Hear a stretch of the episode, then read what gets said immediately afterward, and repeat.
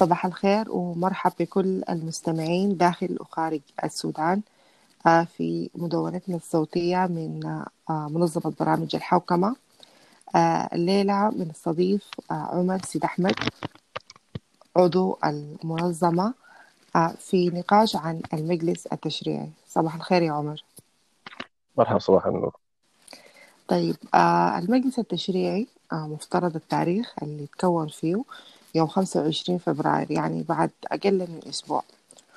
آه، عايزين نناقش بعض النقاط اللي أثيرت آه، في منصة التواصل الاجتماعي للمنظمة. أول سؤال آه، كان عن إنه هل في فرق ما بين المجلس التشريعي بالتعيين من المجلس التشريعي بالانتخاب في المهام والوظائف؟ هو طبعا ما في فرق. بين الاثنين. وظيفيا من ناحية مهام ووظائف. هو بيأدوا نفس المهام ونفس الوظائف. آه والأعضاء أعضاء البرلمان أو المجالس التشريعية المؤقتة اللي بتيجي بالتعيين؟ آه أو حتى ما مؤقتة اللي بتيجي بالتعيين؟ زي ما في بعض النظم الشمولية بيأدوا نفس الواجبات وليهم نفس الحقوق المنصوص عليها في القوانين المحددة للدولة المحددة المعينة.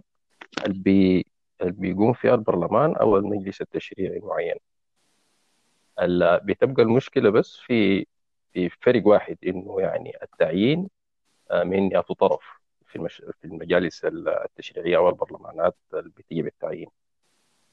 آه، يفترض طبعا آه، إنه التعيين يتم من من من جهة غير السلطة التنفيذية أو سلطة الدولة. لأنه أساسا المجلس التشريعي هو قايم لمراقبه السلطة والدولة. فما مفروض أصلا الدولة أو السلطة التنفيذية تتدخل في في تعيين أعضاء المجلس. طيب ده بيجيبنا لسؤال ثاني اللي هو هل من الأمثل إنه يكون في لجنة مستقلة بقيادة وطنية مستقلة لتعيين أعضاء المجلس التشريعي ولا هل في الوقت الحالي آه، التعيين حيتم آه، من قبل السلطة اللي هي التنفيذية والحاضنة السياسية؟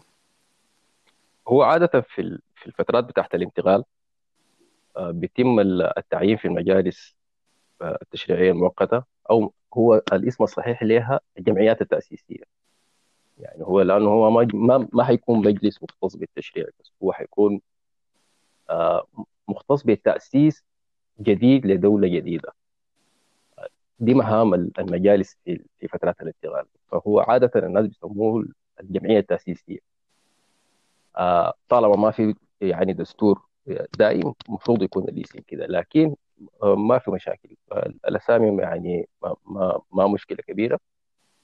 المهم في الموضوع إنه آه، عادة في الفترات الانتقالية بيتم التعيين في المجالس التشريعية المؤقتة في فترات الانتقال من من النقابات ومن المجالس العلمية تحت الجامعات و وبيوت الخبرة الموجودة والبعيدة عن التلوث ب آه، بالتعامل مع النظام القديم. للأسف نحن بنواجه مشكلة هسه آه إنه لحد هسه التفكيك لل... لل... للنغابات القديمة والمجالس العلمية القديمة وال... والأجسام ذات الخبرة. آه ما تم. فبالتالي نحن حنكون مضطرين إنه نلجأ لشخصيات وطنية قومية. أو لو في أجسام يعني ما عندها ارتباط بالنظام القديم برضه ممكن الناس تستعين بها. طيب آه، حاليا هو تكوين المجلس التشريعي آه، هو يعني لإكمال مهام الثورة وعنده أدوار حتكون كبيرة تتخيل إنه أهم الأدوار دي والأولويات حتكون شنو؟ آه أنا بفترض إنه الدور الأول المفروض يقوم به المجلس التشريعي المؤقت هو مراجعة الوثيقة الدستورية نفسها والوثيقة الدستورية بتديه الحق أو يعني لحد بعيد بتحصر الحق في تعديل في تعديله آه، بيد المجلس التشريعي. ودي حاجة مهمة جدا لأنه جزء كبير من اللي بيحصل يعني آه، العام هو سببه يعني الخروقات التي تمت للوثيقة الدستورية. آه، الخروقات التي تمت للوثيقة الدستورية تعديلها بيؤدي لتجويد التشريع لتجويد العمل على تأسيس دولة جديدة بنظام متماسك. آه وده بيهدف أصلا في النهاية ل... ل... ل... لتأسيس آه نظام سياسي واقتصادي بيؤدي لتنمية متوازنة آه باقي المشاكل كلها إذا نحن حلينا مشكلة التنمية المتوازنة آه بتتحل. إنت إذا حققت يعني التنمية متوازنة أنت حتكون حليت مشكلة الأمن حتكون حليت مشكلة الاقتصاد الدول طبعا حليت حتكون حليت مشكلة الأمن حتكون حليت المشاكل الاجتماعية الباقية كلها. والتنميه المتوازنة هي الخطوة الأولى آه، في الطريق للتنمية المستديمة. طيب آه، في نقطة ثانية مهمة طرحت قبل يومين في المجموعة بتاعت الفيسبوك عن العدالة الانتقالية واللي هو معاهدة روما. هل بتفتكر إنه في فرصة حتكون أفضل لتحقيق العدالة الانتقالية بقيام المجلس التشريعي؟ ما في شك ما في شك. ومش كده أنا كمان بفترض إنه أو بفتكر إنه عدم وجود المجلس التشريعي يعني بيعيق تحقيق العدالة الانتقالية. التمثيل الجيد لاصحاب الحقوق آه واسماع صوتهم بيتم بطريقة قوية ومؤثرة بيتم عبر المجالس التشريعية. آه عايزين نعرف حاليا بما يختص الوثيقه الدستورية وإنه آه زي ما إحنا عارفين المجلس التشريعي ما قام في الفترة الزمنية المحددة في الوثيقة الدستورية. هل في أي تحفظات قانونية بتمنع قيام المجلس التشريعي؟ هو دستوريا طبعا أو بحسب ما قالت الوثيقة الدستورية المفروض يقوم في فترة 90 يوم من تاريخ التوقيع على الوثيقة الدستورية. آه والوثيقة الدستورية ما يعني دي واحدة واحدة من الأخطاء اللي وقعت فيها الوثيقة الدستورية إنها ما يعني ما حددت إذا مرت فترة ال 90 يوم آه الناس تتصرف كيف. هي بس آه قالت كده وسكتت. آه لكن آه لأنه المصلحة العامة تحت البلد يعني بتقتضي وجود المجلس التشريعي. آه أنا أفتكر يعني مهم جدا إنه الناس تقوم به.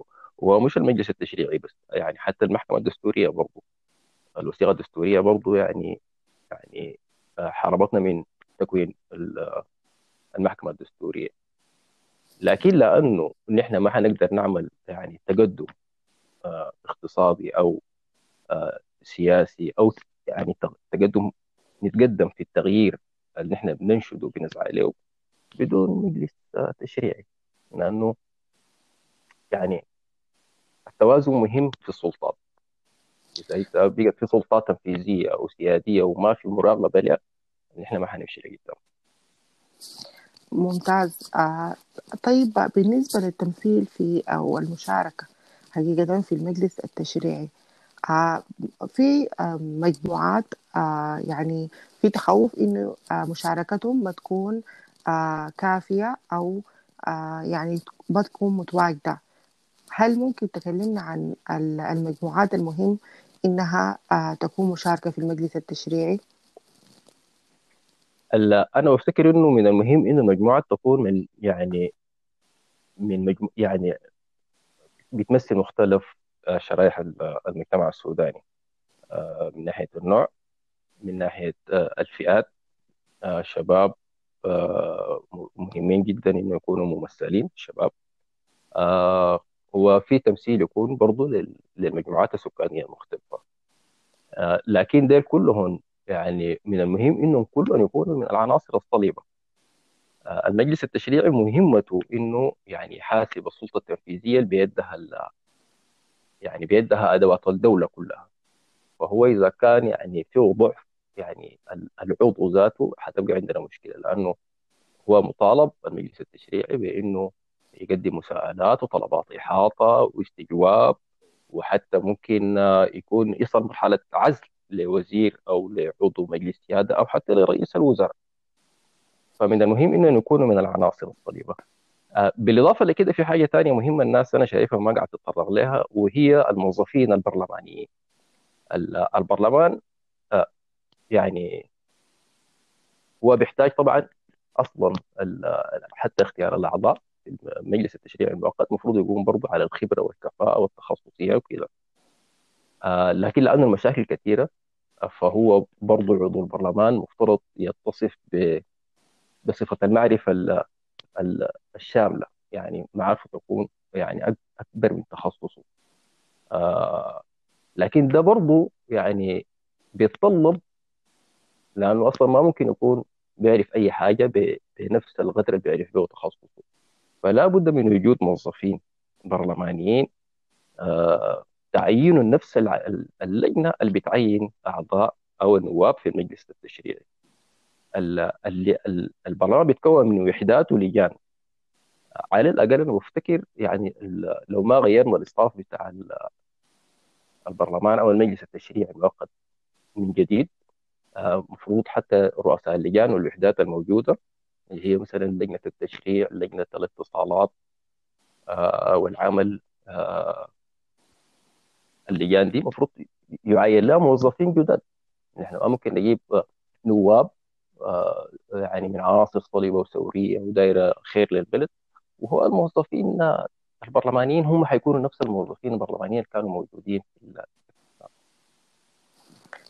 دي نقطة ممتازة جدا. يا عمر وده بيجيبنا ل آه، أسس الحوكمة وعلاقاتها بقيام المجلس التشريعي اللي هو من المشاركة الشعبية آه، والنقاط المهمة بتاعت استقلالية السلطات وإنها ما يكون في تضارب مصالح ما بيناتها آه وعايزين قبال ما نختم نتكلم عن آه في رؤيتك حاليا إحنا ما في دستور دائم للبلاد هل المجلس التشريعي ممكن يساهم في آه بداية خط دستور دائم للبلاد؟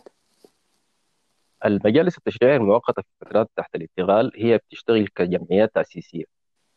آه والجمعيات التأسيسية أصلا هي مهمتها إنها تهيئ تهيئ الدولة للانتقال ل... ل... ل... يعني عشان تكون هي دولة آه، عندها دستور دائم.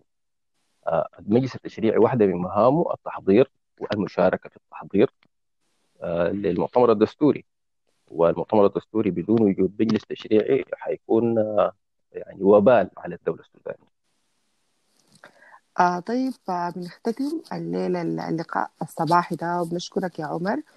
وبنتمنى إنه آه نتواصل مع المتابعين من خلال منصات التواصل المختلفة لإجابة آه أي أسئلة تتعلق بأسس الحوكمة والانتقال الديمقراطي والتنمية المستدامة. شكرا جزيلا يا عمر. شكرا لك يا سارة.